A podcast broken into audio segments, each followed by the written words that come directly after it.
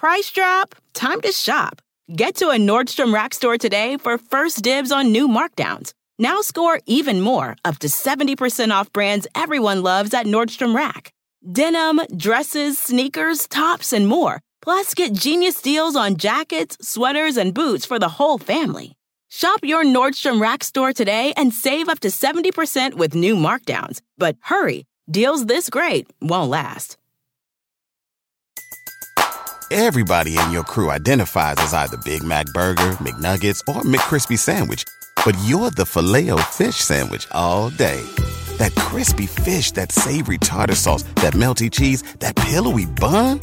Yeah, you get it every time. And if you love the filet of fish, right now you can catch two of the classics you love for just $6. Limited time only. Price and participation may vary. Cannot be combined with any other offer. Single item at regular price. Ba da ba ba ba.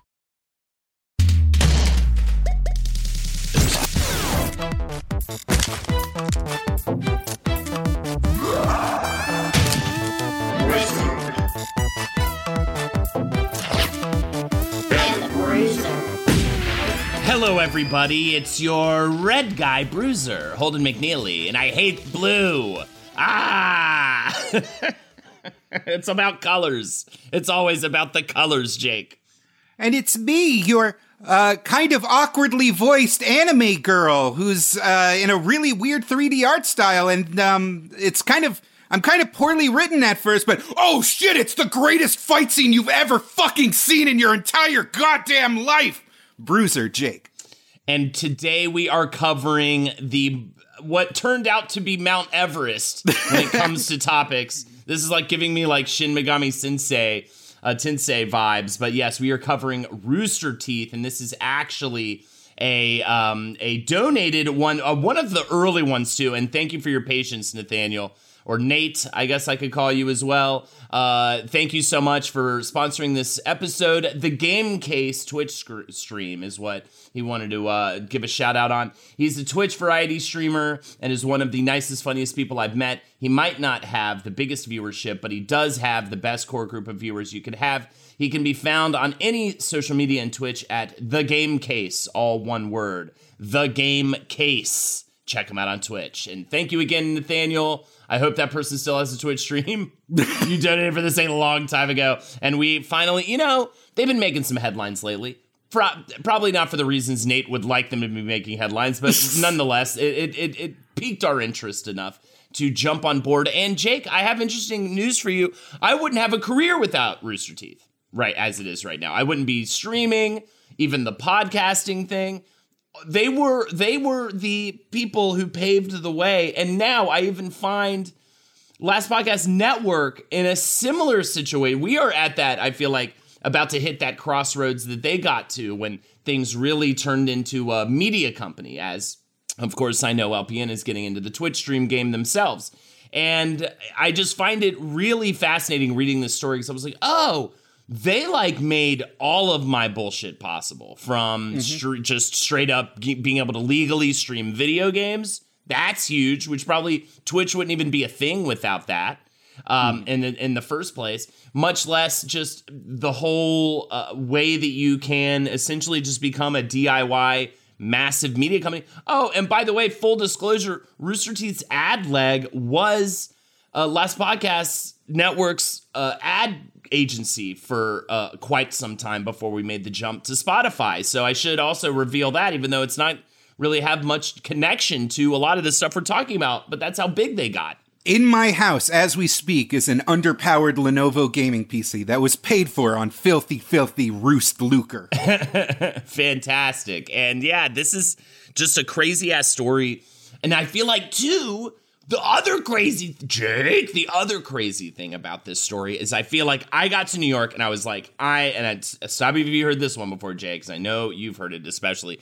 Got to New York and I'm just like, this is how you do it. You get together with a group of people who are really funny and you put on an amazing live show, and then the industry shows up, and then they say, You should have a show on TV. And then you go, Yes, we should. And then you make a show on TV.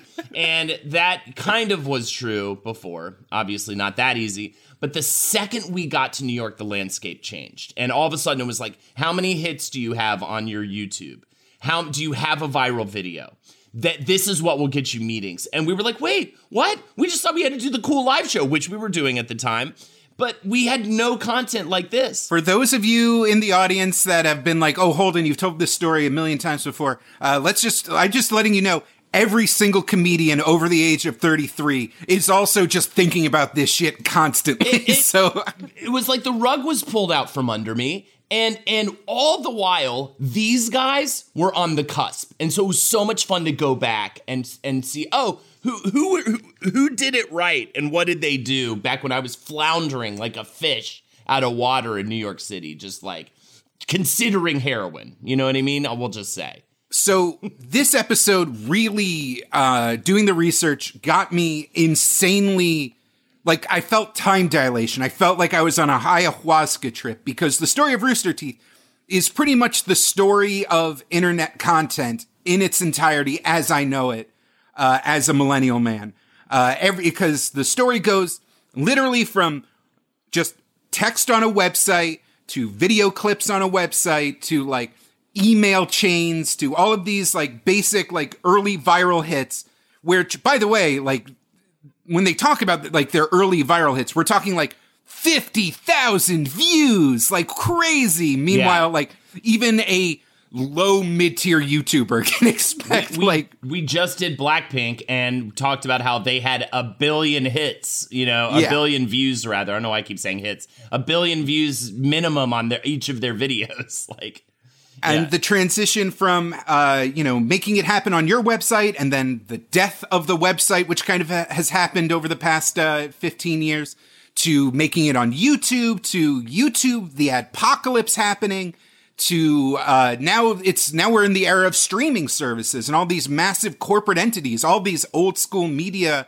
uh, titans are just shuffling the chairs on the titanic as they try and make way for this now over the top digital service and in the mix, like, you know, so many companies have like just bitten the dust. Funny or Die, um, you know, uh, College Humor I know still exists, but like it has fallen a little bit, obviously, uh, in the past year. Well, of course, you don't work there anymore. I mean, it must yeah, yeah. it must be in ruins at this point. After you, the second you walked out the door.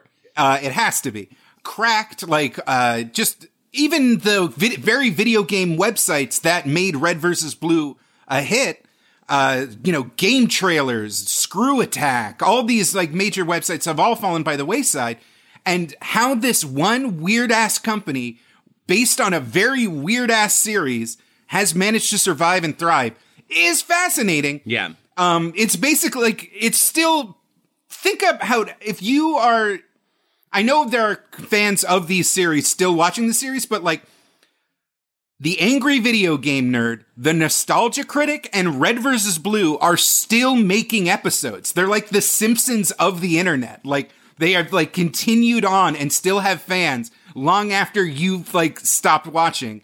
In fact, like, they've been continuing on if you like fell off from, you know, watching them at their early peak. They've been on the air longer than you enjoyed them by a factor of like three or four or five. Yeah, they were doing things quote quote unquote that were viral before YouTube existed, just to give you like an idea. I mean, it just incredible how they managed to immediately jump in on this whole thing. It was like they were 2 years ahead of everybody else at all times or or at least just always as soon as the next thing opened up they were on it oh podcasts we're on it like immediately oh podcasts uh let's plays yeah. uh web series machinima like and now uh, stuff like sponsorship uh, program, like a, su- a subscription program, even sponsored content, subscription programs, streaming services. They have adapted and changed with the times to a very intense degree, and we'll get into how that affected the company at large. Um, uh, uh, shit, shit, we aren't wacky enough. Holden, uh, here's my uh, new character. It's a new character time. Uh, hey, it's me, the diabetic squirrel. Uh oh, diabetic squirrel. I just, I think I hear a knock on the My door. My pee tastes funny. Give me an acorn, you shithead. I hear a knock on the door. Oh, it's Mungo Jerry from the hit Broadway musical Cats. Hey there, squirrel. Can I get some of your nuts? get it. Okay, but I got to hold on to my glucose tablets. Hey, what's your sign? Sagittarius. Well, see you later. There we go. That's that classic random humor that you've come to expect from Wizard and the Bruiser. Now we can deeply navel gaze about our experiences with internet culture. Yes, absolutely. Uh, and now let us say the synopsis of what this whole thing is.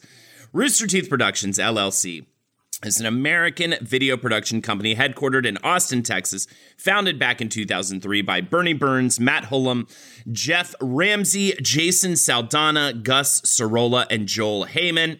It all started with the production of Red vs. Blue, a web series based on the game Halo, which premiered back in April of 2003 and is still in production, which makes it the longest running episodic web series of all time. From that, they branched out into live action shorts and series, let's play videos, and animation productions, and later reality shows, video game development, and entertainment news shows and podcasts. They also host an annual convention called RTX, uh, the Rooster Teeth Expo, located all around the world. And this whole story really starts with one dude named Bernie Burns. So let's now, obviously, you know, soci- history isn't that simple. There is, there, you know, all great things never can be traced back to one guy. Art and uh, culture and business Except, is except much more. in this case. But for our sakes and purposes, yes, Bernie Burns is the guy, and just let us tell this story. So here we go. Born in Rochester, New York, he grew up in Houston, Texas. His father was a physics professor who worked on the uh, Desertron Super Collider. The Desertron Super Collider is melting. The Desertron Super Collider will eat your brain.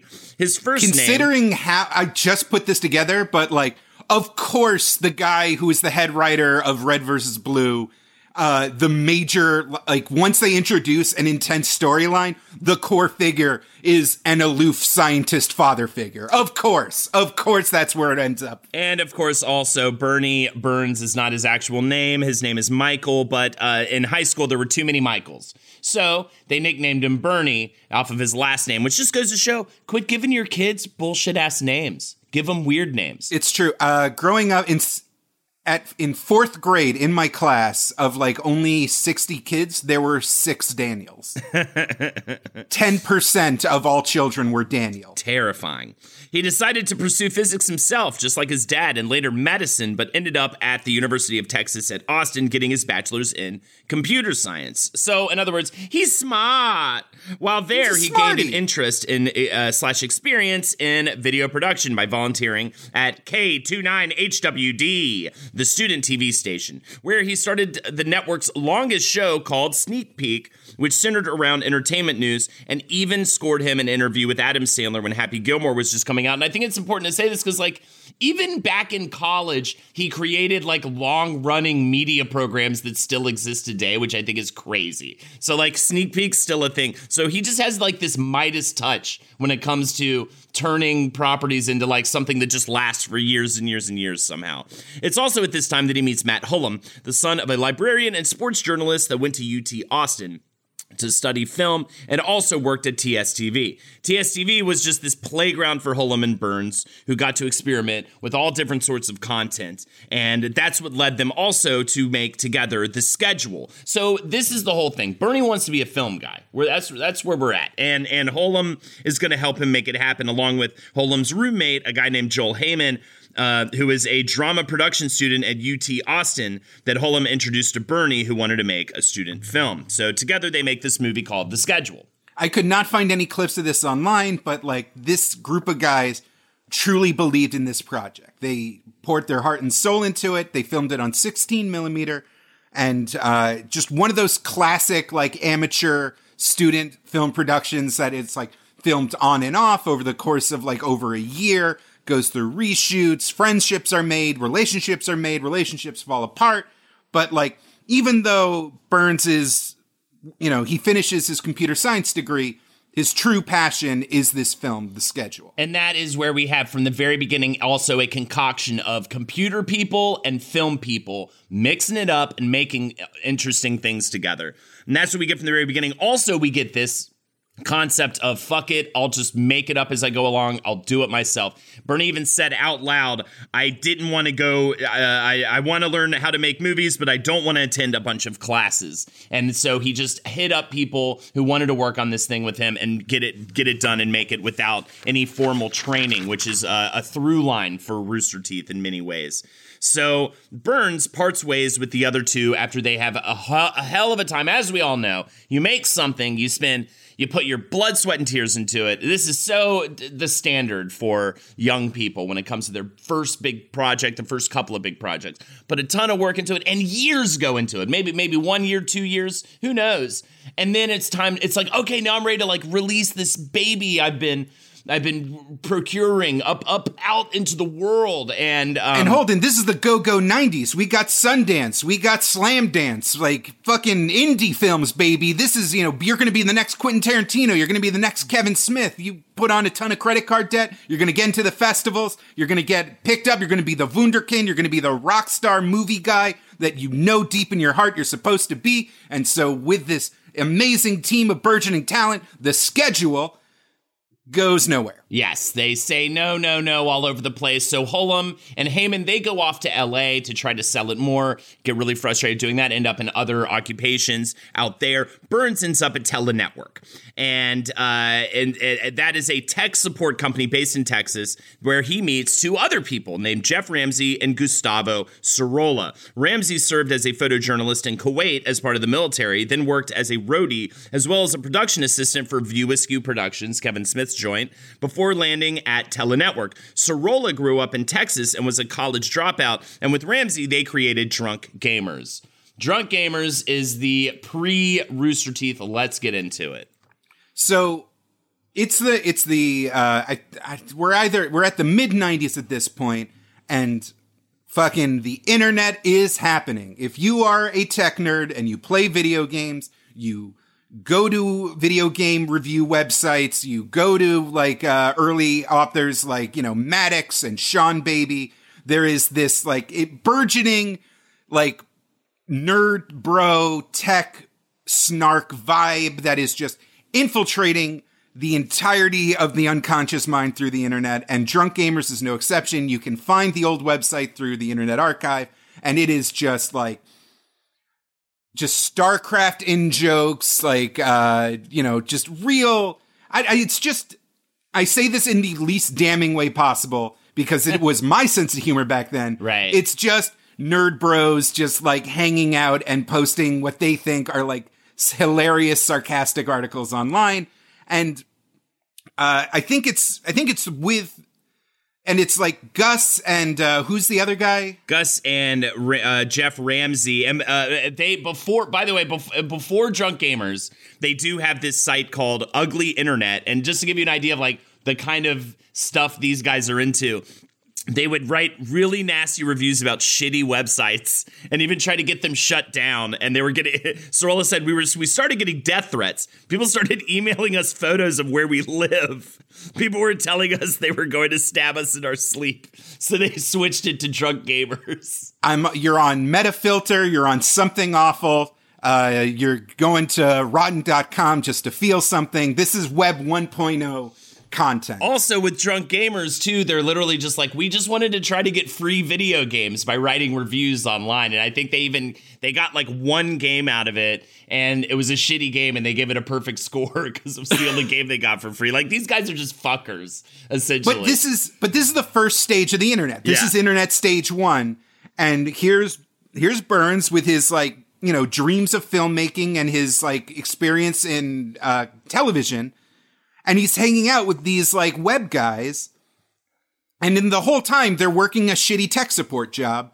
Bernie, I think, is a is their manager actually. yeah, he works his way up to president. Uh, absolutely. but it's not you know it's not the most intellectually stimulating work and there's a lot of downtime so like of course these guys are making like comedy websites on the side so like it's kind of interesting because bernie sees this potential he is like kind of he's he's working in this world and like it's rife for elevation because drunk gamers is very much middle of the road there was hundreds of websites just like this all by the exact same dudes all doing tech support all just trying to scam free games Yeah, and around this time, Jason Saldana and Dan Godwin was were brought in.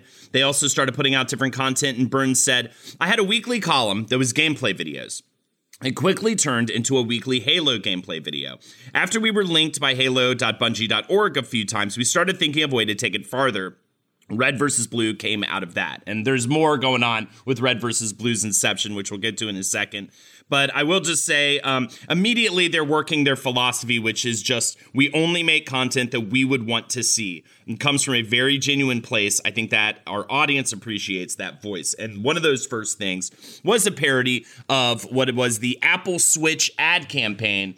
And uh, people might think they remember this, but I don't really. I didn't remember this. You're campaign. thinking of the P- Mac versus PC, right? You, you know, hi, I'm a Mac, I'm a PC with the white background and the tinkly background music. Yeah. Before that, there was the Switch campaign where they had just like normal looking actors talk about how, hey, I'm an IT guy and I work with Windows all day. And when I get home, the last thing I want to do is troubleshoot problems, which is why I have a Mac. It is like a bit of, I would say, of a misstep of an ad campaign. It's a bit ridiculous. And so they put out a parody video essentially just of a guy being like, yeah, it's so much better to play video games on a Mac because there's only like six of them. So I know exactly how many there are, and I played them all. Like, like it was, it's kind of one of those, and it's actually pretty still holds up to be a, a, a, mildly funny. So here's the thing about that ad. Uh, it's you can find it online. Uh, it stars Gus, who is one of the tech guys, who has become a beloved figure throughout Rooster Teeth. He's kind of like the weird uncle of the entire company. He always shows up in live action skits. Like he, people love Gus, and uh, he was a Mac user. He was a huge. He probably grew up with a black and white Macintosh in his family PC room back in the day, and uh, he was a huge fan of Bungie, the creators of Halo. Uh, we did a Halo episode, and we get, went into how uh, with how Bungie basically exclusively produced games for the Macintosh and for kids that grew up on Mac. Bungie was their shining light because they were the only ones that produced games like Marathon, which were these in-depth, graphically uh, beautiful first-person shooters. In it was the only thing that Mac users could hang their hat on as like proof that they can game with the big boys. And in fact, you're missing out for not being on Macintosh. In fact, there's actual, um, these guys were so into Bungie that there's like low res digital still cameras from like old Bungie blogs and forum posts of Gus and Bernie and I think a few other, and Matt, I think. Um, at E3? At, yeah, at the Bungie booth when Halo was first uncovered probably at an early stage when it was like a third person real time strategy game on top of all that. Yeah, it was actually, uh, yeah, the founders all went to E3 in 2001. And Gustavo, uh, as you mentioned, was such a huge Bungie fan. He convinced everyone else to go check the game out. And that's why you have press photos of them because it wasn't like, that wasn't when it was popular. They were into it before it was cool. But also, this video, this Apple Switch parody, uh, parody is so popular that Matt Hullum in LA ends up seeing it via another employee at the visual effects studio he works at in LA. It was like, hey, wait a second. Yeah, I know these guys. And so uh, he piques his interest to get back into the mix. And Burns even said, I would say that moment with that video that's when kind of the world got flat for us. That's when we realized we can put something out there and it can find its way to somebody that I would want to see it. And it can find its way there on its own. They don't need these production companies they've been trying to sell this movie to. They can just get the content direct to the user. It also kind of reminds me of the whole shareware um, mm-hmm. situation mm-hmm. with id it's like this kind of eureka moment of like i don't need all these middlemen and these people to tell me whether or not i can put my game out there put my video out there whatever so that was pretty much it. Uh, he also said that moment is probably the single most important moment in the history of this company, even more so than when we put the first video of Red versus Blue online. That's when we developed a lot of the early strategies. That's why to this day, we still have a website, we still have our own presence on there, which uh, we think is an important part of what we do.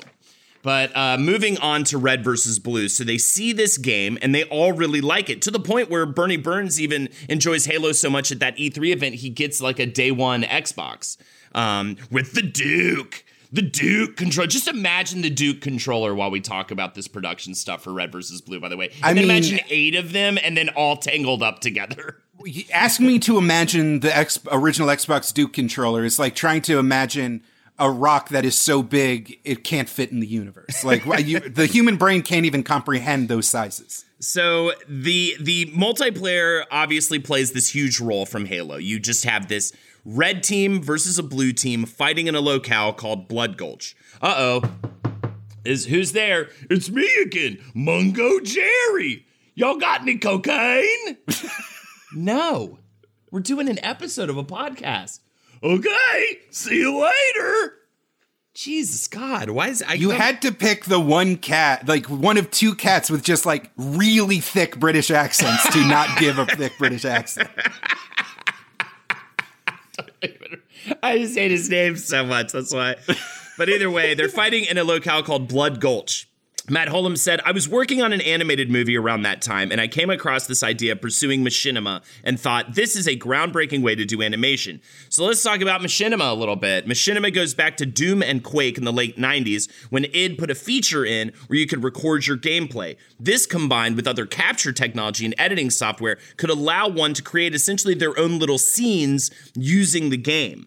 Ramsey also attributes a lot of inspiration to Mystery Science Theater and how they would co opt source material and build a show around it, a funny parody comedy show, nonetheless. Uh, Burns he's getting really into capture technology editing software mixed with being such a halo dude. And then he decides to create a comedic scripts around his gameplay and he added the letterbox black bars to get rid of the hud and gun. That's why it has the letterbox black bars and he decides just to hide that part of the screen so that it looks like a scene is happening and not an fps shooter I watched the first season of Red vs. Blue religiously. I think I would f- catch it on game trailers or Screw Attack. It was part of my weekly games media uh, parents' basement consumption patterns. I would watch the latest Angry Video Game Nerd. I would watch the latest game reviews.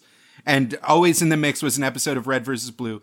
And I haven't revisited that series since in the 15 years since it aired. pretty funny And I never noticed how the letterboxing Yeah. was off specifically just to cover the HUD and the characters' guns. It's off. It's like a little bit. It's way higher than a letterbox should be.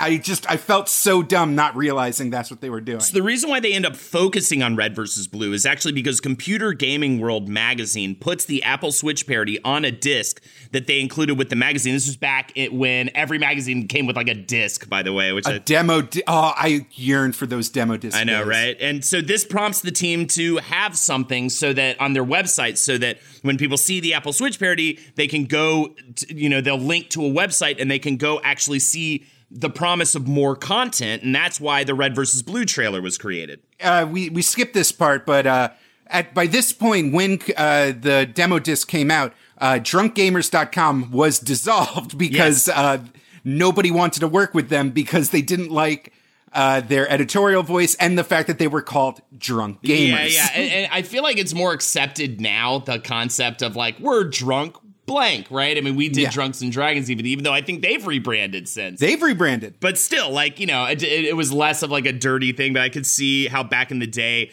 because this is literally the first time I feel like that media creators are becoming like a very successful DIY thing on the internet. And so this was untapped land. So of course these big media companies are like, fuck the drunk gamers. Like that doesn't sound professional at all. Real gaming companies have names like Electronic Gaming Monthly and Ultra Gamers and Electronic Ultra Gamer Monthly and Computer Ultra Gamer Monthly. You know, real companies. And Mungo Jerry Tech, which is my favorite, of course. Mungo Jerry's special tech company. Back me up with the bit, Jake. Coming up this week, the top five Rumpleteazer tablet computers for 2020. Boo, we hate Mungo- them. Rack your look for spring at Nordstrom Rack and save up to 60% on brands you love. Rag & Bone, Vince, Marc Jacobs, Adidas, Joe's, and more. Great brands, great prices every day at Nordstrom Rack. Score new dresses, denim, sandals, designer bags, and sunglasses, plus updates for the family and home. Get your spring on for less, up to 60% less today at your Nordstrom Rack store. What will you find? Everybody in your crew identifies as either Big Mac Burger, McNuggets, or McCrispy Sandwich. But you're the filet fish Sandwich all day. That crispy fish, that savory tartar sauce, that melty cheese, that pillowy bun. Yeah, you get it. Every time. And if you love the filet of fish, right now you can catch two of the classics you love for just $6. Limited time only. Price and participation may vary. Cannot be combined with any other offer. Single item at regular price. Ba da ba ba ba.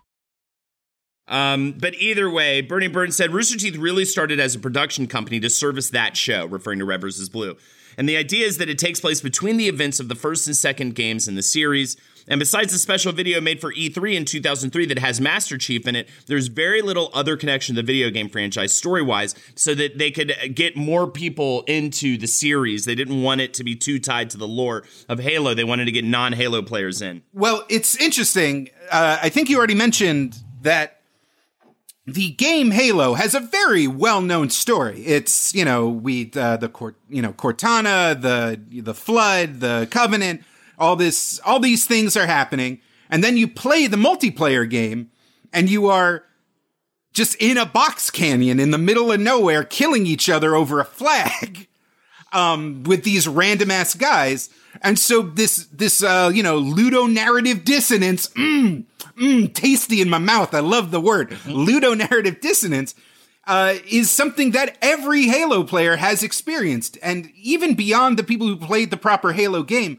I remember in college just having the demo version on uh, someone's Xbox, and we just played countless hours of uh, Blood Gulch, like Capture the Flag. Like it was more people were familiar with just two, you know, three. Or no, I guess if you were playing split screen, two blue players, two red players on opposite sides of a dumb canyon with the one little rock walkway on either side so you could like try and snipe people.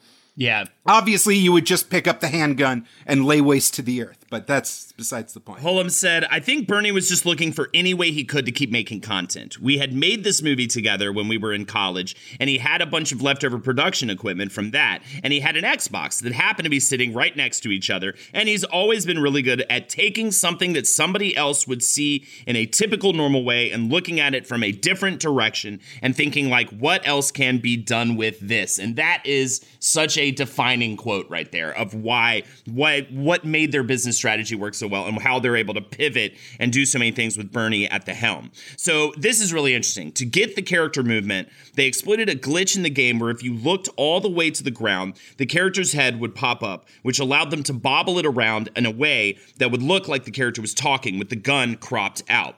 On top of that, using System Link, up to 16 players could play in the arena at one time with four Xbox consoles. This is before we had like online play like it is today but you could connect like in a LAN type way. You could connect four Xboxes together, and that allowed for three Xboxes dedicated to playing characters, with the fourth as the quote director or camera operating. So that's like the first person perspective that's catching the scene, and then you could have the other people doing the choreography, doing the blocking of the scene and the dialogue and all that kind of stuff. And in all these early episodes, you still see the aiming reticle of the director's Xbox in Yeah, every shot. And we'll get into how that changes. And that's when we start tapping in. When Microsoft gets involved, that's where we start tapping into why Twitch exists and why I have a job as a streamer at this point. And that is really fascinating to me. Before we get there, though, yes, they end up changing the name. Uh, and just a little bit more on that is just that um, th- that that was ba- in the trailer. The, like one of the running jokes that would come out of that trailer is calling someone a cockbite and that ends up being essentially the where Rooster Teeth came from. They wanted to change the name, but the state of Texas wouldn't let them register Cockbite Productions. So they were like, "Drunk Gamers, that's not getting any traction because it's not professional sounding enough. How about Cockbite Productions?" And then they're like, "We're not going to let you do that. That's worse than Drunk Gamers." And they're like, "Okay, Rooster Teeth then." So that's how they end up landing on Rooster Teeth. And uh, yeah, and the company forms with the release of the first episode of Red versus Blue. Which happens on April 1, 2003. And the first episode is incredibly popular. It gets over, by the way, it gets, it's so popular, guys. It got over 20,000 downloads on the first day of release Big that's a lot of then. QuickTime. That's a that's lot a of lot QuickTime. of quick. That's a lot of .mov files. The second episode garners over 250,000 downloads, and it just grew from there. Ramsey said, We tried to write it with a certain amount of referential video game humor, but not so much that it's not accessible to audiences unfamiliar with video games. We try not to take it, make it too much of an inside joke, and I think we use more bureaucracy and military humor than anything else, which everybody working in an office can identify with. Uh, and Hullum said, "I remember the first time we went to New York. I think uh, I think debuted we debuted season two there, and we just thought like a few New Yorkers might come out, and that'd be great. But it turned out that people from all over the world came. I remember thinking community is no longer defined by location." Community is defined by shared interests. And that felt like just a mind blowing concept to me, which is, again, I am like my whole career, my whole situation came from these defining early moments in the history of the internet and people like the folks at Rooster Teeth. So, yeah, they they had quick times and and the site could not handle the demand for those quick times. We're literally talking about a single server in the corner of Burns's bedroom. Um, and then then they ended up getting four servers in three different cities. They also secretly used tried to secretly use Telenetwork's bandwidth until wor- a worker came in and was like, "What's eating up all the bandwidth in this?" Co-? like like immediately had to shut that down. I mean, this is how DIY this is. They are all working in a spare room in Burnie Burns' house to make these. It's literally like a hobby at this point, even though it's just in a small town in. Texas. Like nothing, nothing about this is professional. Like they're achieving popularity, but they haven't like nailed. Actually, they don't know how to handle that success yet. They're just literally uh, hanging out on Friday nights, recording and uh, writing, and just kind of chilling out. And then for the rest of the week, you know, nights and weekends, Burnie is uh, doing the machinimation of bobbing heads and syncing up dialogue and getting the angles and shots right. They used action figures to stage scenes. Controllers were all wired at that time, so that's why I was talking about that like Rat King of a controller uh, uh, vision with the Dukes. They used nine controllers. So they were constantly untangling wires at the end of each day. Voice recording took place in the closet of the room they were working in. Um, and they put a microphone in and later soundproofed it. Gus moves to Puerto Rico, and this is a big defining moment. Gus moves to Puerto Rico during the production of the first season. So they would record over the phone using a Panasonic speakerphone and a shotgun mic. Then they had to match the dialogue with everyone else, which led to this effect of everyone sounding like they were speaking through a helmet mic or like a headset comm system, like one would speak when playing Halo with other people online. And it just fit perfectly with the whole situation for all these guys with helmets on and stuff. And that's why you have that effect. It was literally because a dude moved to Puerto Rico. The magic of Red versus Blue is kind of a coalescing of all these factors. It is Halo, which is this recognizable epic story. It's Blood Gulch, which is this one multiplayer map that it's a, the entirety of any gaming audience of that era would have would know every nook and cranny of that map like the back of their hand. Uh, mixed with the mundanity of uh, kind of bureaucracy and grunt life. Like these guys, I forget which of the original founders had like ROTC training, but like there's a very specific kind of relatable, just like sit, you know, uh, sit tight, wait, like hurry up and wait energy to everything that's going on. And because of the limited models that they could use, because it's all just Master Chief in different shades of red and blue, they did really great work establishing these characters where uh, Grif was like lazy and sarcastic. Uh, Sarge was this gruff drill sergeant guy who was way too serious. Church was this like kind of just uh, down on it, down on his luck. Every guy, you know, Caboose was just a borderline mentally uh, unbalanced uh, idiot. And everybody had their own character game in addition to whatever shenanigans with guns and warthogs. I'm sorry, I mean pumas were going on. So, like, the grandiosity of the Halo universe juxtaposed with the mundanity of just the actual lived lives of gamers with day jobs and, you know, just casual uh, needs really just like was lightning in a bottle. There's something to Red versus Blue that is just, it just resonates so hard. So, uh, yeah, they also, oh, uh, just a couple more things about Red versus Blue. Um, a band named Trocadero were fans of the series and sent in a song called Blood Gulch Blues. That became the main theme and led to them serving as composers for the next 17 uh, uh seasons. Burnie was really the one who led the, the story team through and through for for most of the seasons. Burnie will write an outline for the season, says Sorola, and he'll have plot points that we'll try and reach during the season. Then week to week, a script will get hammered out to try and get closer to those plot points. Once we have a final script, we'll all take a look at it, offer suggestions, then we'll take it in and record the audio. And again, I just think it's a testament to how all of the characters look identical except for their color. So it just forced them to really give them a big personalities and, and fun characters to play in. But either way, the, sh- the thing gets so popular, and then they're like, how do we monetize this? Uh, one kind of funny thing is that they put it on DVD, but by the time they put it on DVD, they'd already taught their audience how to download it so well that there was just very, you know, there, there were enough people buying DVDs, but still not worth like all the effort they're putting in and, and the popularity they're getting in return. Not just download, uh, they, in order to, their final solution to the bandwidth issue was that they used the then burgeoning technology of peer-to-peer networking like Kazaa and BitTorrent to yeah. distribute the episodes. So yeah, they already they essentially taught them how to steal it uh, before they put it out on DVD. But they did also add a PayPal button, which was a good source of income because just like uh, them at you know uh, the tech support company, there were millions of programmers, uh, you know, network administrators, and just general tech guys who had, you know, collapse, you know, who had just money to burn and just wanted to toss him like a couple hundred bucks for being cool. Burns said, The moment we put up the PayPal button, some guy donated $300. That's when we realized that if you give somebody a chance to support something on the internet, they'll do it. So that's where the sponsor subscription model came from. It, it's going to be called the sponsor program up until about 2016 and then it gets changed to rooster teeth first which we'll talk about later but either way uh, and that was like a nod to people typing first in the comments like everybody does when they're the first commenter uh, they uh, also sold shirts as they couldn't but they couldn't use branded stuff from halo so they just like wrote the names on sports jerseys of the characters which is an interesting workaround. But ta- speaking of workarounds and speaking about the source material Halo, this is where Microsoft gets involved. Sorola said, I remember we were sitting there one day and we were watching the hit counter, and we saw a Microsoft address go by who had watched the video. We thought, oh, that's weird. And then we saw like five addresses go by for Microsoft. All right, well, that's weird. And then we saw like 30.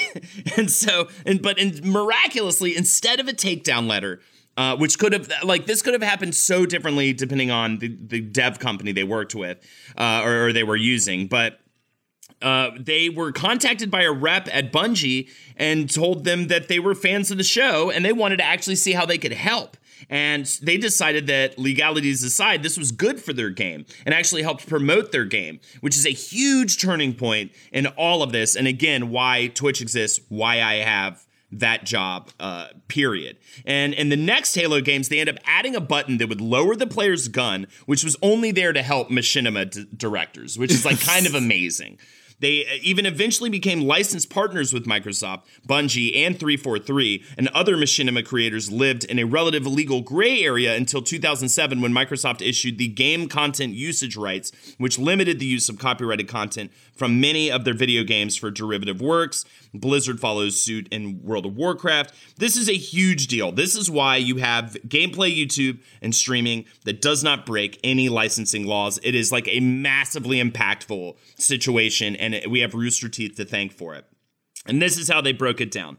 Microsoft clarifies its non commercial limitation by stating that licensees cannot, quote, sell or otherwise earn anything from their games, which includes using an item to solicit donations, using it to enter a contest or sweepstakes, and placing the item on the same web page as other unrelated items that are for sale. However, pursuant to the Microsoft rules, licensees may post their works on web pages with advertising or enter their works into film festivals for prize consideration. Licensees may also store their items on third party sites, which, according to Microsoft legal counsel Don McGowan's personal blog, would include video sharing websites such as YouTube or the Microsoft owned Soapbox, which I don't even know if that exists anymore. But still, that's a massive, huge bit of legality there that, that has affected so many people's lives.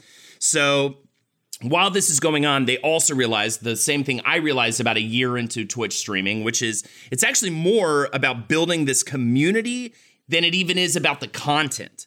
And so their focus ends up being big on their fans and essentially opening the curtain and making the fans, this is a big part of their philosophy, making the fans feel like they're a part of the creation of all of this stuff, which is something I feel like I've even adapted in a lot of ways. We even do. I mean, the Sunday study session is, is a big example of that. Oh, are you talking about how if you go to patreon.com slash WizBru, you can uh, join a tier that lets you uh, join us for a weekly study session stream where we go into content and videos and gameplay for upcoming topics with members of our Discord? It's full video where you get to like talk to us and help shape the future of the episode. Is that what you're talking about on patreon.com slash WizBru? Take it from me, Mungojerrie. I'm lonely. Mungojerrie will not be there, by the way. We don't let Mungojerrie attend those sessions. Please, please let me attend the Sunday study session. Never, Mungojerrie. Now set yourself back on fire like you were an hour ago. I don't know what's going on. So, Red versus Blue is gaining in popularity. The seasons are continuing with increasing complexity and lore. They're kind of building an alternate timeline within the Halo universe and the uh, what is happening within the Blood Gulch uh, Chronicles kind of expands into a galaxy-wide conspiracy theories with AIs and rogue scientists and evil corporations. Um, over on the Rooster Teeth website, they have the forums where lots of staff members are interacting with fans and kind of creating faces for themselves. They've moved to uh, bigger and bigger offices and this whole process is uh, constantly recorded and uploaded and shared with their audience.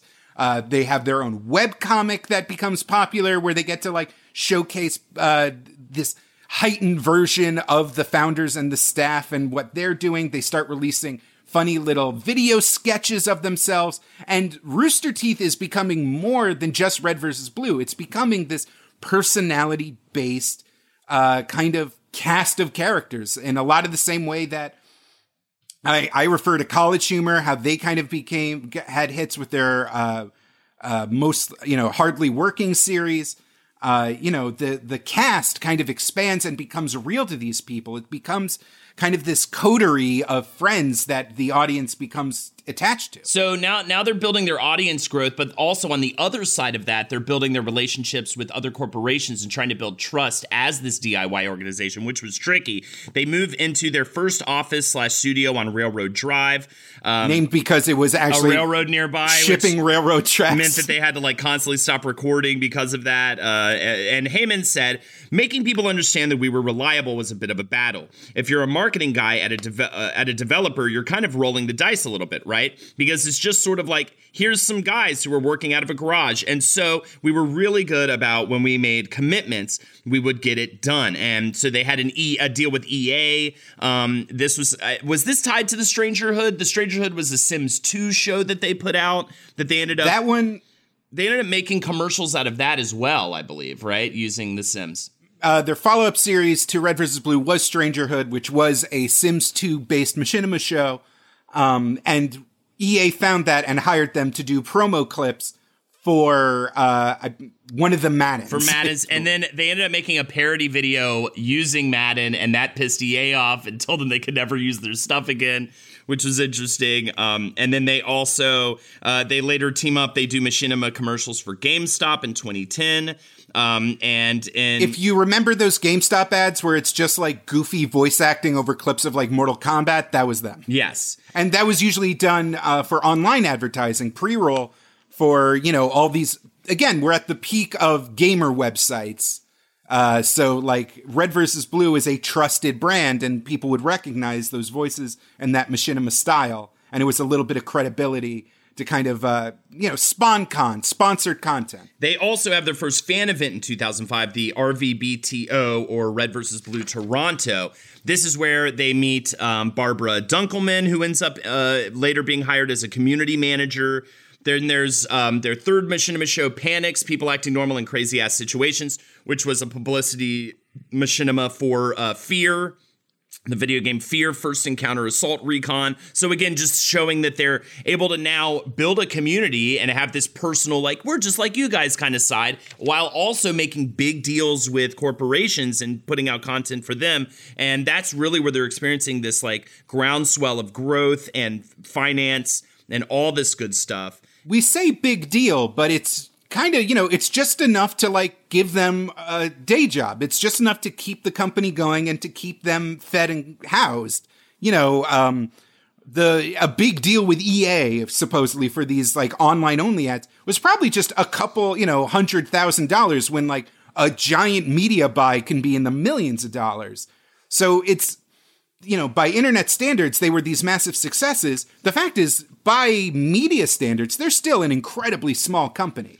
Totally. And and they start branching out content wise as well. In 2008, Geoff and recent hire Jack Pattillo began Achievement Hunter. This is a gameplay series in which they do guides on how to unlock achievements in games. Now, one one needs to be taken back to this time period when Yeah. Xbox released achievements as a thing because now achievements are sometimes paid attention to. I'm very proud that I platinumed uh, Bloodborne, but I, I haven't done that in any other game. It's like not a big deal to me. I don't But measure it's anything. not like you're feeling any gamer score anxiety. Yeah, whereas back in the day when Xbox started achievements, it was a huge deal, and people were competing with each other on who could get the most achievements in games. People were purposely purchasing shitty games because they knew they could get a bunch of easy achievements on the game. I mean, it was like a big deal back then. And so these guys capitalized on that because they looked around and again, they're like, hey, no one's making videos about how to get all these achievements on these Xbox games. Let's just start putting that out there because it, we see the space for it. And so they end up creating this series, and that is what essentially leads to the comedic Let's Plays and all that other stuff later, like just chill hangout Let's Plays that would become incredibly popular. uh, they realized that the Fail Friday compilations, which was just them showing clips of them dying or making dumb mistakes in the previous week of recording Achievement Hunter, where they were free to be themselves and joke around with much less like inf- informative uh, responsibility, were doing the best of the Achievement Hunter videos. And so, like, as YouTube was coming into its own, they kind of realized that like sometimes you don't even need to like do all the animation and do all of the prep work and writing for a machinima video. You can just have recognizable games that the viewer is already interested in and have these personalities that are funny and interesting and just kind of talk about their lives and react to what's happening. So it does two things at once. It it not only puts content out there and gives people a- hours of entertainment, but again, it feeds into that. Let's pull back the curtain and make you feel like you're a part of this group of friends. Mm-hmm.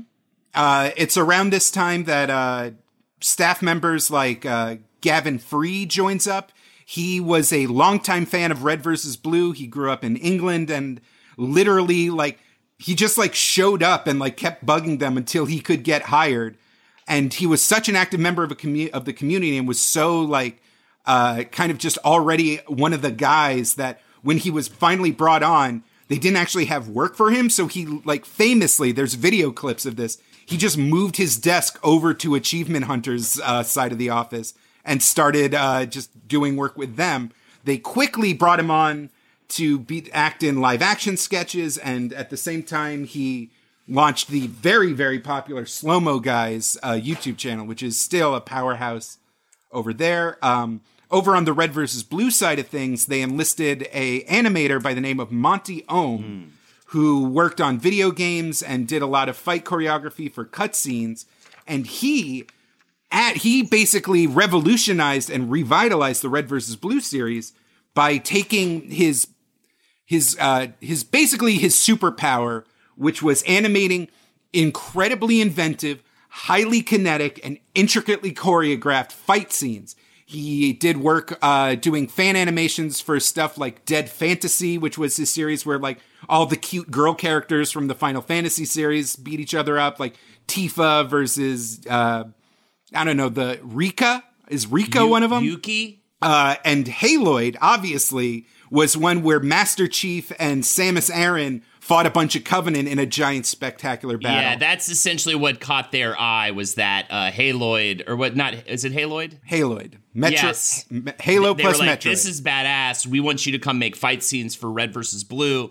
All of this leads up to the creation of RWBY. Jake, I feel like you have a better handle on RWBY. What's going on here? So Monty is doing great work with Red versus Blue. His fight scenes are still like some of the most watched clips from the entire history of the series.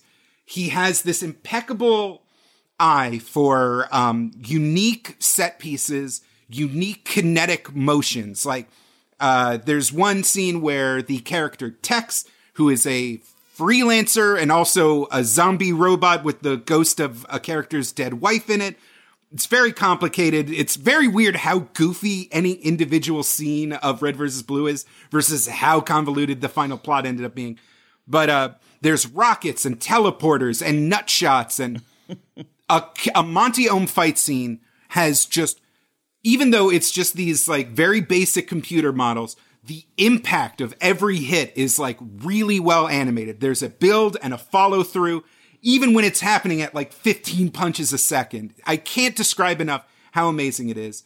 But he was an incredibly driven weeb through and through. He was one of the he had he had dumb anime hair, he had cute anime girl posters all over his workspace and he even loved martial arts and would do mocap with his small animation team for these fight scenes on his own. And he had this dream of this just like original series with an anime style done in full 3D, which was very rare at the time. It was this burgeoning thing. Like nowadays, CG based animes are all over the place. It's kind of like been folded into the anime production uh, method but he was really breaking ground with this.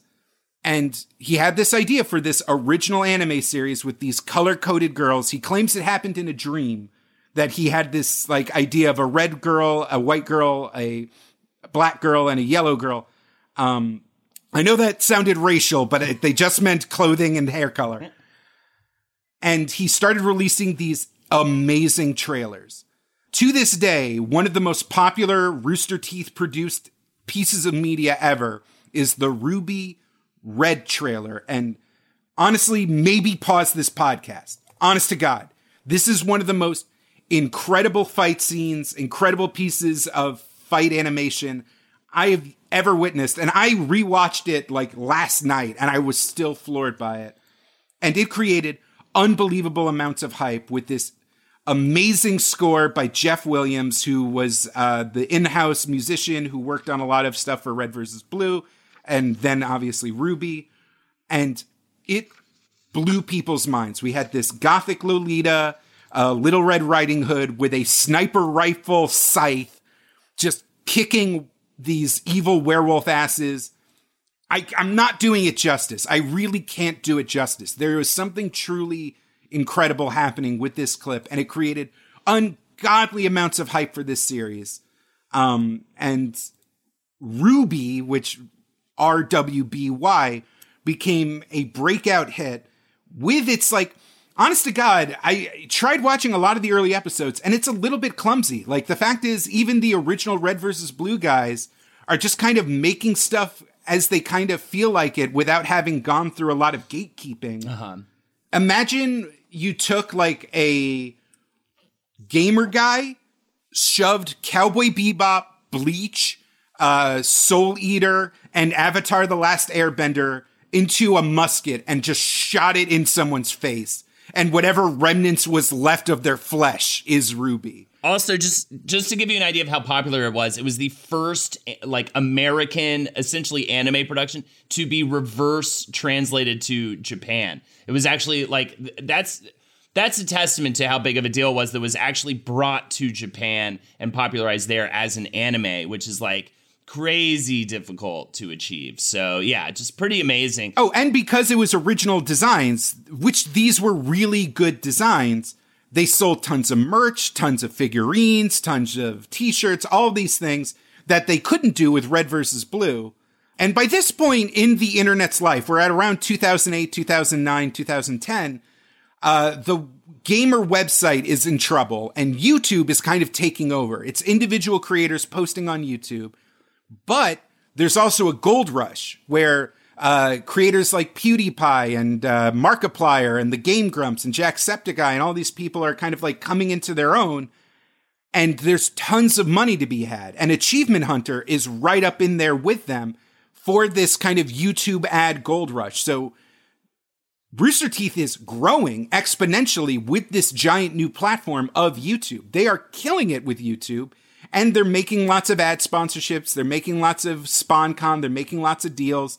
They're increasing cast of commentators, all kind of like this hodgepodge of people that were picked from their animation staff, from their editing staff, even from their like events planning, are all kind of becoming internet celebrities. And they're just kind of this unstoppable force in internet content production at this point. Also, we haven't even mentioned the podcast they created to give fans a peek behind the curtain, which added to the engagement, making them feel like part of the process. Again, originally dubbed the Drunk Tank, they changed it to the uh, Rooster Teeth podcast or RT podcast. Sorola said the podcast was a good way to continue to connect and spread the message. People might not want to read a long post that we make on the website, but they might listen to us talk about it. And maybe we give people a little behind the scenes glimpse of what it's like to be making all this stuff all the time. Also, even their content their comedy content is a peek behind the curtain with their live action shorts. Um, uh, they got the bare naked Lady guys, uh, Barenaked Ladies guy, uh, frontman to be Captain Dynamic in this series of shorts to promote the game City of Heroes. And that was their first foray into live action, and then um, and that was directed by Matt Hullum and written by Burnie Burns. And then they just started pumping out these live action shorts that parodied life at the Rooster Teeth offices again, which gives you this little like connector to the team in this way, and those are super popular. Oh God, I didn't even mention. There's so many other side series. There's Oh, Immersion, where uh, several of the OG Rooster Teeth founders and a lot of the new blood pay for these convoluted camera uh, setups where like uh, they. S- hook someone up to video goggles and they can only see a video feed of themselves from the side and they have to navigate a Mario influenced course so it's like a real life side scroller. Mm-hmm. Or they did this crazy thing where they hooked up a camera like eight feet behind a car and replaced a windshield with a flat screen TV so that you had to drive the car from the perspective of when you're driving a car in like a Grand Theft Auto game. Right, right, right. These are huge YouTube hits. just all very uh, just a big varietal of content too it's some, all serving different purposes they move into new offices they're going to do that a few times after this um, uh, their next place is 636 ralph uh, uh, uh or 636 they move into different offices which are going to have happen a lot the, the 636 offices change happened in 2010 and um, this is also when they do the rooster teeth expo for the first time. Initially it was supposed to be a small gathering of fans for an office tour and some presentations and other little activities but they accidentally oversold the event. That was supposed to be a max of 200 people. It turned out to be over 500 and it ended up being just a big meet and greet in the offices in a nearby open field. Um, and Miles Luna is hired off of this event, who uh, was a volunteer at the event to be like another community manager type person.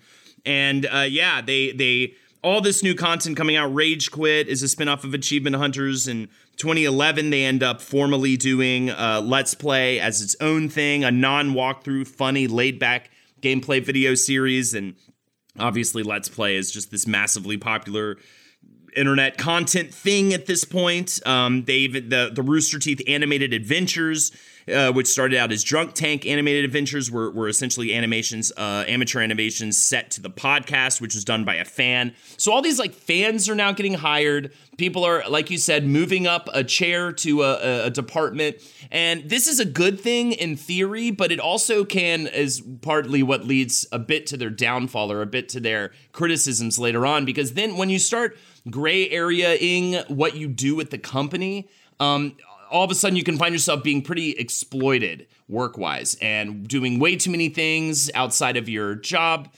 uh, description, um, getting pushed and, and and therefore into a bunch of crunch stuff. The animation department is one of the first big ones to hit. We'll get into that in a little bit. But either way, still, they have all these different shows. The Gauntlet, a gaming competition show with a $10,000 prize.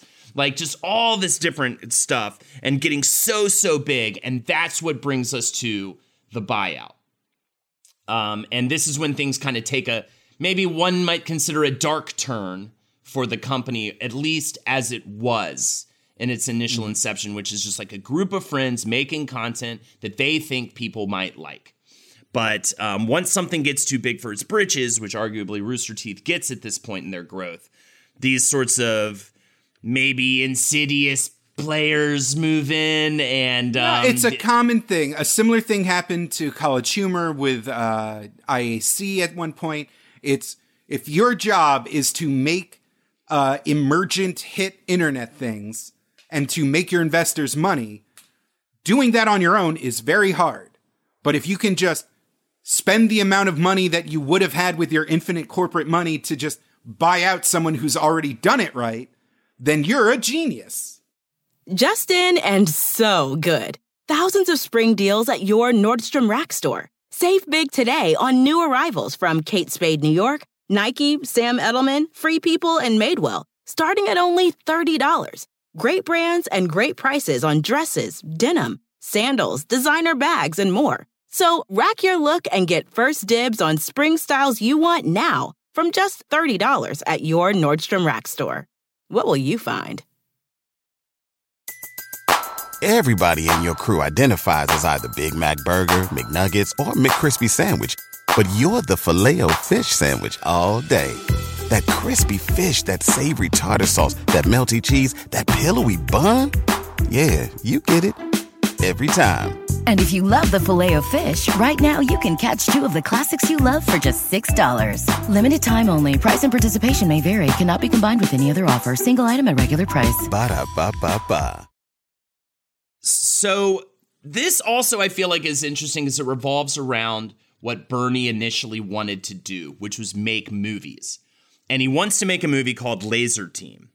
And they move into Stage 5 Studios, which is an actual full on production facility at this point.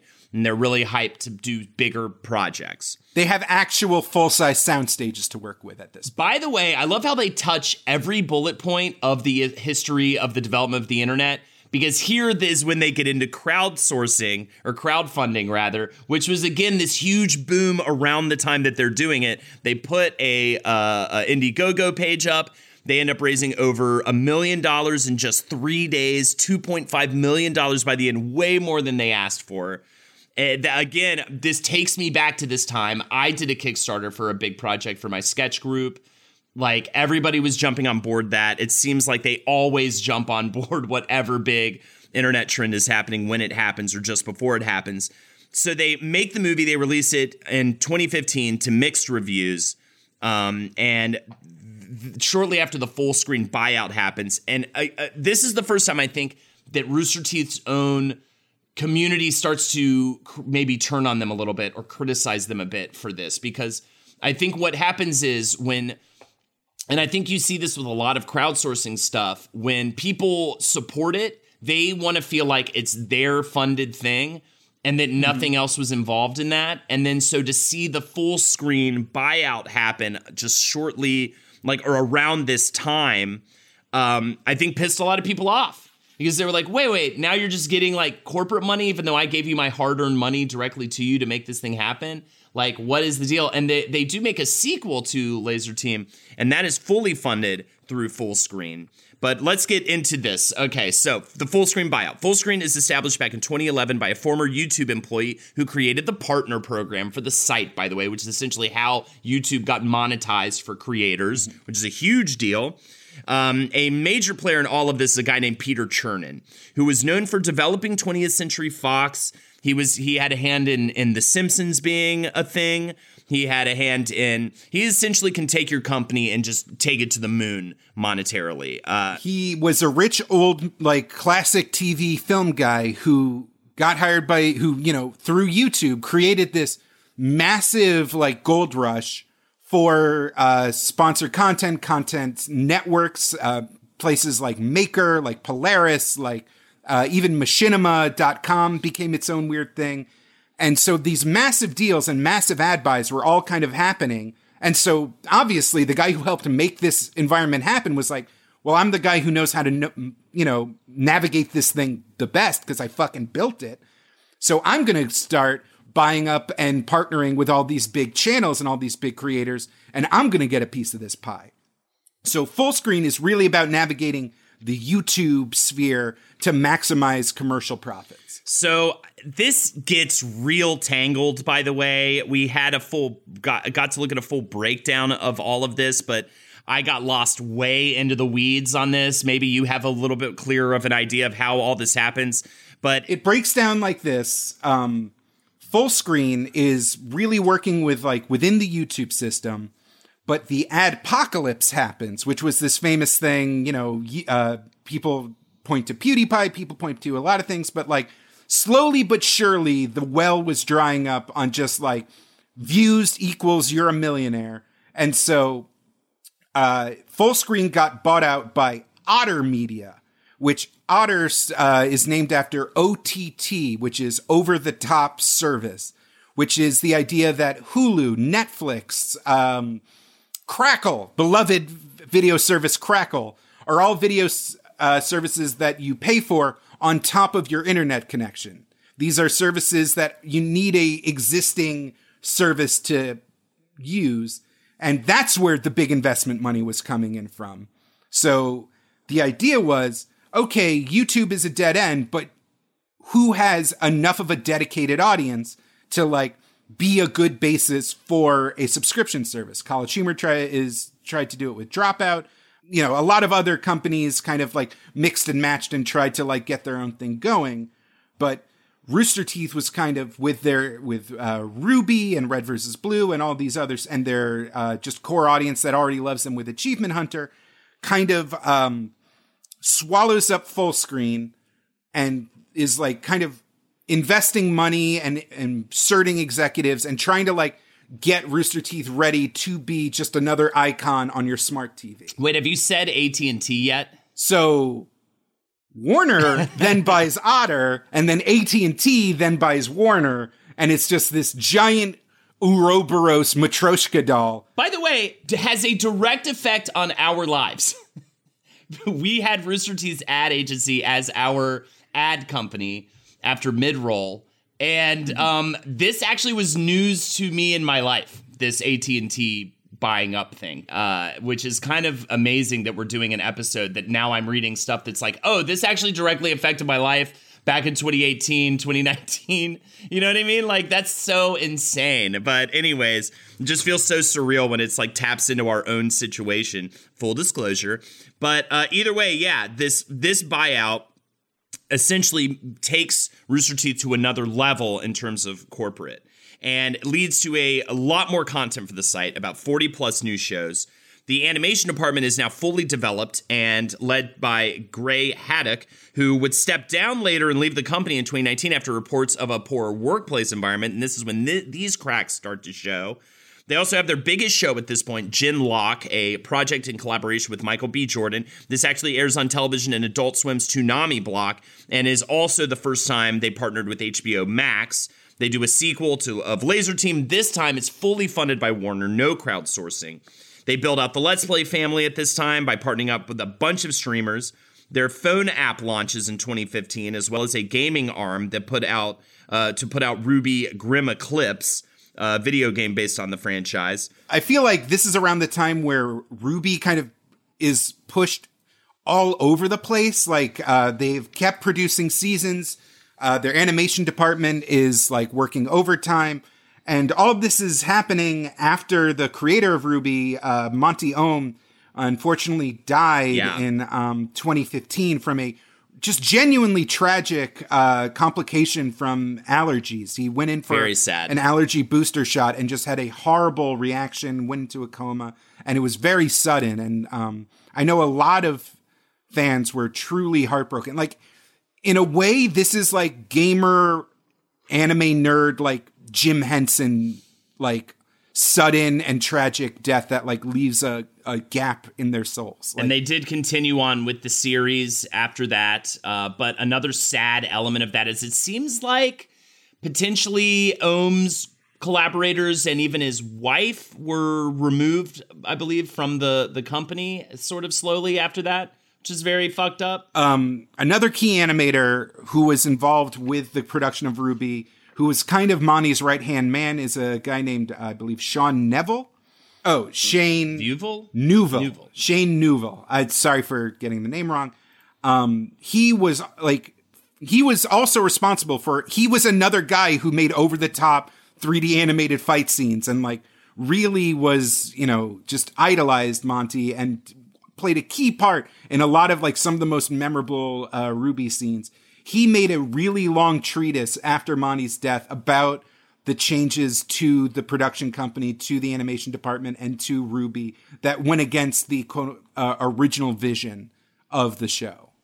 Also, I, I, think that I believe this is before the buyout, and we just kind of glossed over it. Is that Funhouse? Although he was very vague, he didn't name names. Didn't I, name names. You know, this is alleged. a lot. There's a lot of it drama that happens. Um, but in a company. But yeah, we we haven't mentioned Funhouse. Funhouse was originally known as Inside Gaming. It operated under Machinima Productions, but the founders later disbanded and reformed as Funhouse under Rooster Teeth and were essentially the LA arm of the company. And that's going to come up in a little bit, obviously, if you know anything about the recent drama, which we will get into. But before we do they that. They also bought up uh, the old Screw Attack team. Uh, Death Battle and a bunch of their other series then became Rooster Teeth series, and that old crew, another, again, another intimate gamer, let's play, parasocial group of friends, uh, re-emerged under the name Game Attack. In 2016, they have a few big new hires, and this appears to, to, to be an attempt to push the company towards being a full on streaming service like a Twitch or something like that. And these are Louis Medina, Senior Vice President of Partnerships, Evan Bregman, Director of Programming, and Ryan P. Hall, Head of Development. They all came from internet media companies. They marked the first time Rooster Teeth hires outside of the company for like super big roles. Uh, within, and then they changed their sponsor subscription to Rooster Teeth First, which also slowly gets more exclusive content to that program. Then AT&T gets their brass in charge as execs, with the founders in more of a creative position, therefore pushing the founders below, down, down, less power. Right in 2019, uh, that leads to a massive layout layoff. Um, Matt Hullum steps down as CEO to be chief content officer. Burnie Burns moves to an executive producer role, and Geoff Ramsey becomes executive creative director. And there's uh, what, like 40 people are laid off or something like that. And um, that is where we get some interesting, like, there's a video up from their podcast where um, they're, you know, it's like the day of the layoffs, and the guy mm. is like, a shell of a human talking about how you know fucked up it is and sad and and so like you have two things going now where like things are getting super corporate and like shitty things like that are happening that one usually doesn't convey in like a podcast while they're still like hey we're peek behind the curtain rooster teeth happening at the same time which gives you a really interesting insight into the inner workings of the company during fucked up shit which is interesting, which is like from a sta- uh, standpoint of fascination with the rise and fall of all of these media companies. It's really interesting, fascinating stuff to watch and also really sad.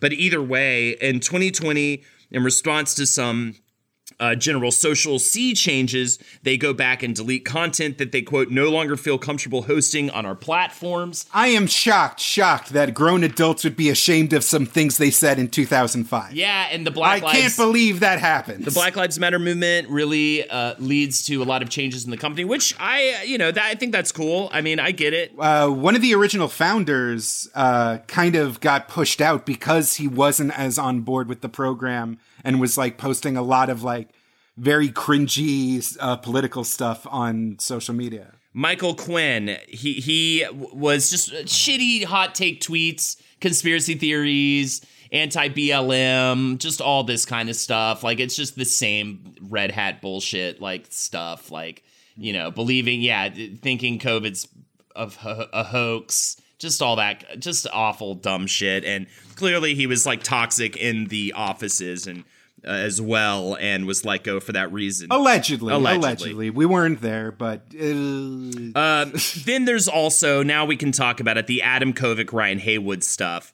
So to be fair, Kovic is kind of lumped in with Haywood. They, their their issues and allegations and everything are a bit different from each other. Kovic's no saint.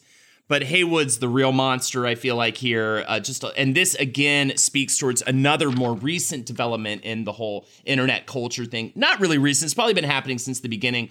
But that is the culture of this is a young person's game at this point. I feel like we feel like our audiences are generally a more mature bunch of people, like the people in our study group, the people who watch my Twitch stream. Not all of them, but a lot of them are closer to my age, that sort of thing. But for a lot of these content creating creation houses like Rooster Teeth, the fans are young and mm-hmm. impressionable. And uh, they don't understand that it's not like super cool that this dude from this site that I love is flirting with me on Snapchat. That's actually not cool. No, it's it's like it's amazing. It's wonderful. the the the guy that is my friend on the screen is now showing me his penis. Yes, and it's so it's so dirty and rotten. And this guy was like a, the, a fucking poster boy for it. It turns out uh, allegedly Ryan Haywood, but a lot of young people came out saying I was 17 when he sent me fo- these photos. I mean, we're talking too, and I believe Kovic is guilty of this as well, taking photos in the offices too, like lewd photographs mm. of and, and dick pics and stuff, and then sending them to people. Um, there's I read uh, there's a whole Reddit thread you can really get into, and I don't want to like disgust us with the dirty details per se, but I'll just say a lot of young people came out. Haywood's that was the type of guy they even joked about it on the podcast a couple times, where it's like he always stayed an extra night after the convention was over and he always said that was just to get one more night of peace and quiet before I have to go back home to my wife and kids. When really it was so that he could have uh, uh, meetups and stuff of his own in the hotel room. Uh, just tons of it, just a wall of it. And I think about it a lot because I feel like I am in a weird position of power in a sense when it comes to running a community and that sort of thing on such a more micro level than like this fucking piece of shit. But um, how that power could be abused and how, you know, you can it's just so nasty. And i'm just so glad i don't have it for the young youngs too. Ugh so gross. Do you want to hear my my flaming hot take? What? So when uh, we started looking into this i assumed that like it was one of the you know founding five one of like the larger guys no haywood it should be said is a funhouse guy i believe. Right. Yeah. And uh, the fact of the matter is, as we got into it, like between Achievement Hunter and Funhouse and Game Attack and all the various shows that uh, this company is responsible for. The fact is, given any pool of a hundred men, two of them are going to be weird, weird, uh, icky uh, sex pests. Well, you are that is a glass half empty uh, take, but uh, yeah.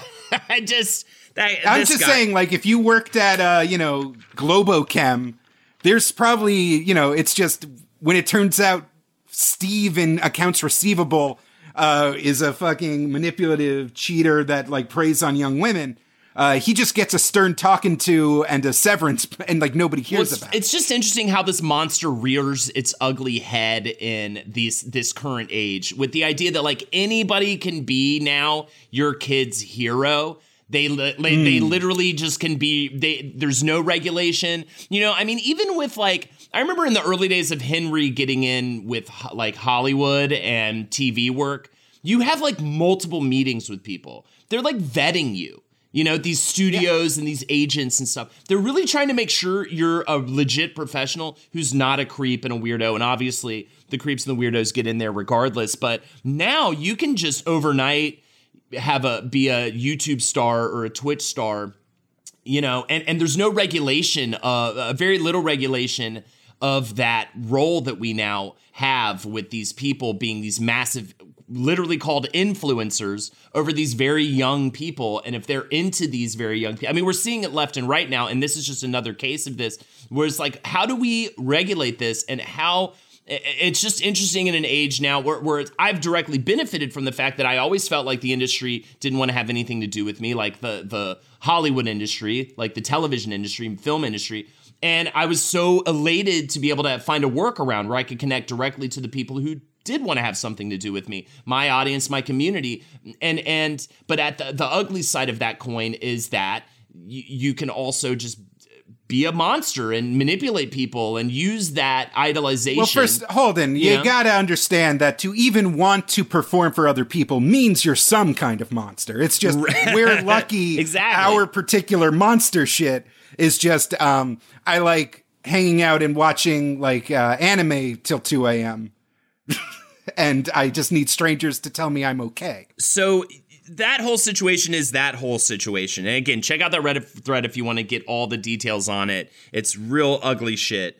Um, and and this is just like another punch in the gut to this company over the past like year. In 2019, that guy did that video uh, on the layoffs, and I laughed because at the very beginning of the video, he was just like, "This is a dark moment for the company. Hopefully, it is the darkest moment for the company." And I just like laughed out loud because like, oh my god, we haven't even gotten to the Haywood shit. Like that is just mm. like this next level blow in 2020 when the pandemic's already going down and affecting everyone's lives and everyone's streaming from home and it's not the same thing anymore at least for now until things open back up it's just so unfortunate for this company um, and then you also have Mica Burton after leaving the company revealed she felt the uh, ex- she felt that she experienced racism in the company. She was very vague about it. She may actually she she teased potentially putting out more of a specific document about what, what she experienced in the company, but again, just not a great look for them, especially dur- while they're trying LeVar Burton's daughter, by, by the, way. way. And she even said that they seemed more um, concerned about what LeVar Burton thought of the company than like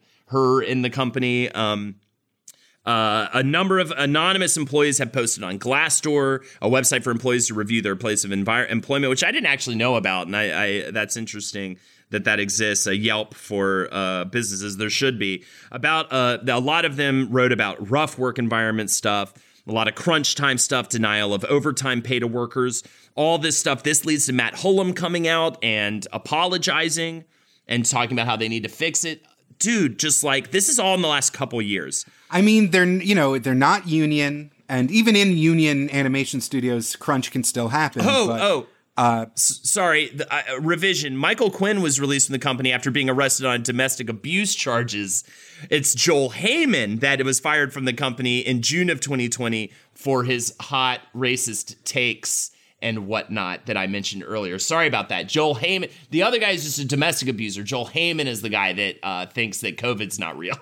so it's just so much bad publicity. It, it's it seems overwhelming and all post buyout. Heyman speci- he didn't say COVID's not real. It's like a very specific hot take where like he was like clear he was he was I'm saying he was like testing the waters to see if he could build up to the f- he uh, it's he the the posts themselves are very like skirting the line and he's even like don't yell at me for this. Like he knows he's like violating some taboo. Yeah. And I think enough people were just like, I read the eh, tweets and he didn't. They yeah. suck, and that guy doesn't seem. They cool. do suck. Um, they do suck, but he wasn't just like we must protect the white race for our children. Right, right. But all of this to say, I think a big tell of where this company's at is that Burnie Burns leaves the company in June of 2020, deciding to move out of the U.S.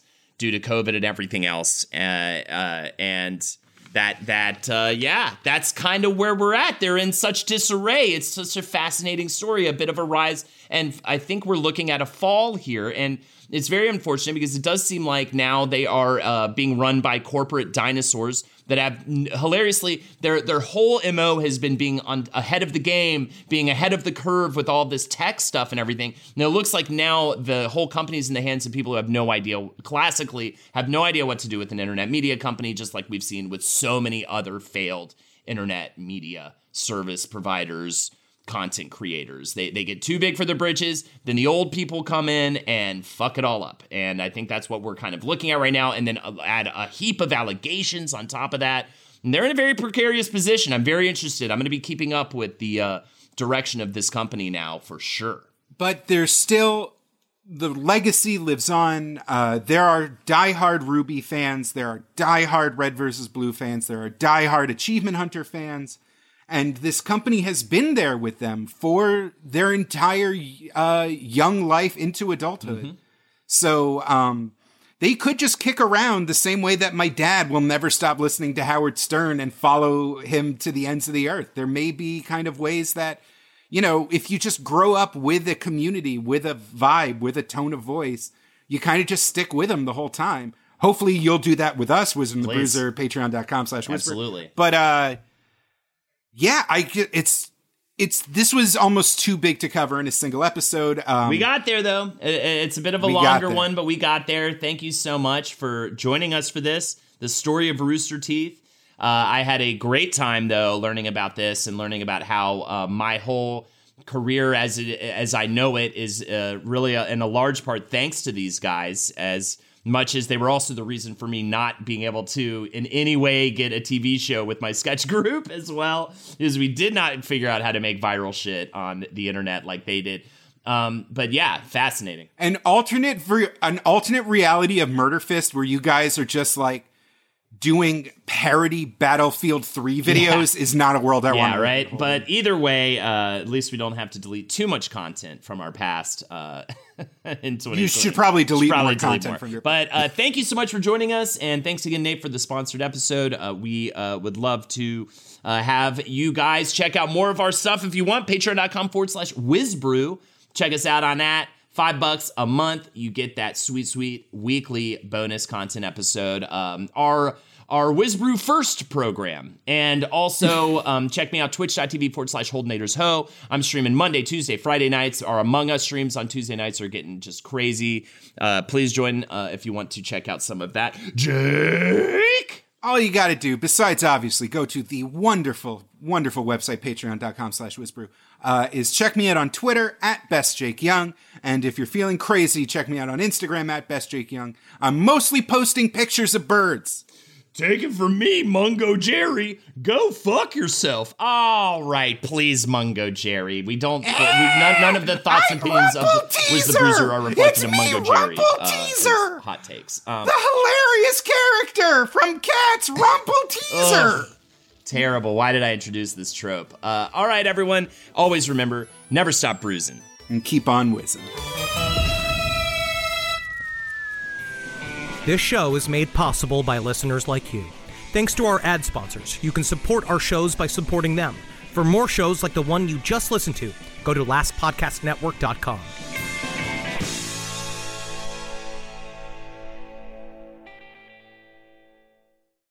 Rack your look for spring at Nordstrom Rack and save up to 60% on brands you love. Rag & Bone, Vince, Marc Jacobs, Adidas, Joe's, and more. Great brands, great prices every day at Nordstrom Rack. Score new dresses, denim, sandals, designer bags, and sunglasses, plus updates for the family and home. Get your spring on for less, up to 60% less, today at your Nordstrom Rack store. What will you find? Everybody in your crew identifies as either Big Mac Burger, McNuggets, or McCrispy Sandwich, but you're the Filet-O-Fish Sandwich all day that crispy fish, that savory tartar sauce, that melty cheese, that pillowy bun. Yeah, you get it every time. And if you love the Filet-O-Fish, right now you can catch two of the classics you love for just $6. Limited time only. Price and participation may vary. Cannot be combined with any other offer. Single item at regular price. Ba da ba ba ba.